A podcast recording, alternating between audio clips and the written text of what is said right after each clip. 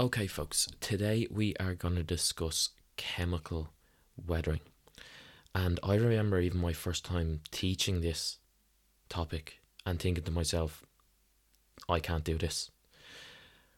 When actually, when we kind of structure and break this down into a process, like if we structure our, our answers out here, this is a very easy topic to cover and a very easy topic to apply to exam questions, not just on chemical weathering, but on karst landscapes. And I'm going to discuss that in a bit more detail as I go through the podcast. But I just want to let you know this can be daunting looking in. I see the word chemical and I think I can't do that.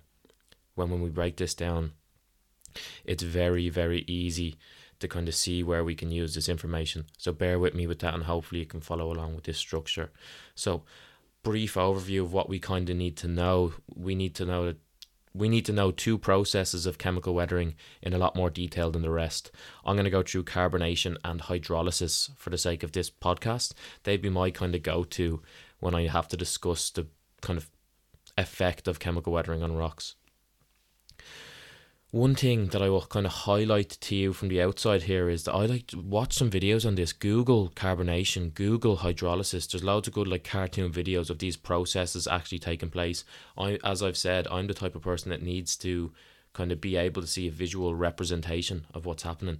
And if you can't find like a good video on carbonation or hydrolysis, get in contact with me. I have videos, cartoon videos that I can that I can send on, and they really help me learn this. So that's just that's the mindset you need to be looking at this. We need to be able to visually represent these processes. Other otherwise they're just words on the page.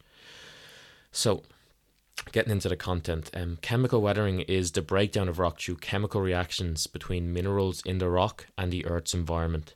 So these kind of chemical reactions cause changes in both the physical appearance and chemical composition of rock. That's the difference between chemical and mechanical weathering. There's a change in the chemical composition of the rock. So, first process of chemical weathering I'm going to discuss here is carbonation. And I remember my first time even teaching this, I was bricking myself. I was like, what is actually going on here? I've kind of broke this down into a six step structure to how I'm going to discuss this. So follow this along in the six steps here. And it's kind of helped me alongside a visual representation of what's happening. So, like a video or a cartoon of carbonation taking place. But anyway, so when rainwater falls through the atmosphere, it mixes with carbon dioxide. So this forms what we call a weak carbonic acid. So as that as the rainwater hits the ground, it's reacting with rocks that are made from calcium carbonate, for example, limestone.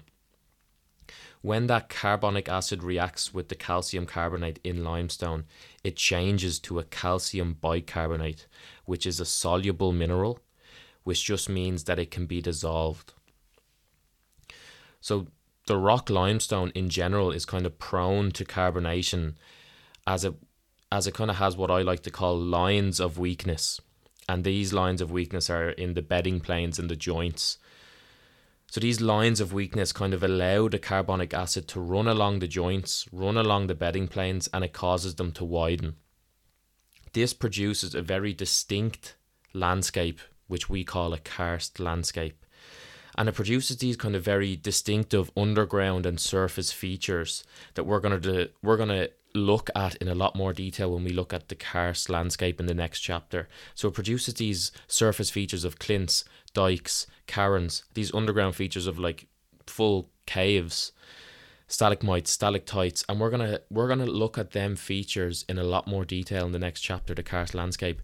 I am just highlighting to this to this to you now because this is where we create a link between carbonation and karst landscapes and how we can use this information here to pad out our answers about karst landscapes and use the information in karst landscapes to pad out our answer here. So the process of carbonation plays a huge part in the development of underground and surface features on a karst landscape. The karst landscape we're going to study is the Burren.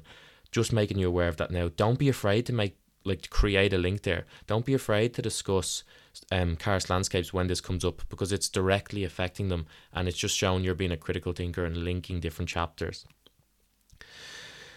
So when I'm kind of discussing carbonation, I like to include a diagram or include the chemical equation to just kind of pad out your answer here, fill out your answer in it with a bit more detail, and they're just easy SRPs there. And then again, sorry, I'm losing my train of thought there. When then again, when I'm discussing this, um, just to kind of show we're being critical thinkers again, we're thinking outside the box. I I sometimes like to discuss like that. There's a correlation between an increased burning of fossil fuels, which leads to an increase of like the process of carbonation taking place. So if we think about how this might affect Ireland, if we don't kind of switch to a more renewable energy more renewable energy sources, fossil fuel fossil fuel consumption and burning will still be high. This leads to increased carbonation, which in which leads to the disintegra- disintegration of karst landscapes, which I'm going to describe that in layman's terms there. So, the more fossil fuels we burn, the more carbonation that takes place, the more kind of weathering and erosion that takes place on our on the Burren in County Clare, which is a huge kind of tourist attraction. So maybe we could discuss the impacts of carbonation on tourism in the Burren and how they're going to have a detrimental future effect if we don't reduce our kind of rate of burning fossil fuels. If I've lost you there, don't worry. That's kind of just getting further down the line. But that's a place I like to bring them notes. Kind of shows you're thinking outside the box. Okay, moving on to the second process of chemical weathering that we're going to discuss, which is hydrolysis. So, hydrolysis is probably the most common type of chemical weathering, and it occurs when water reacts with other minerals in the rock, just like carbonation.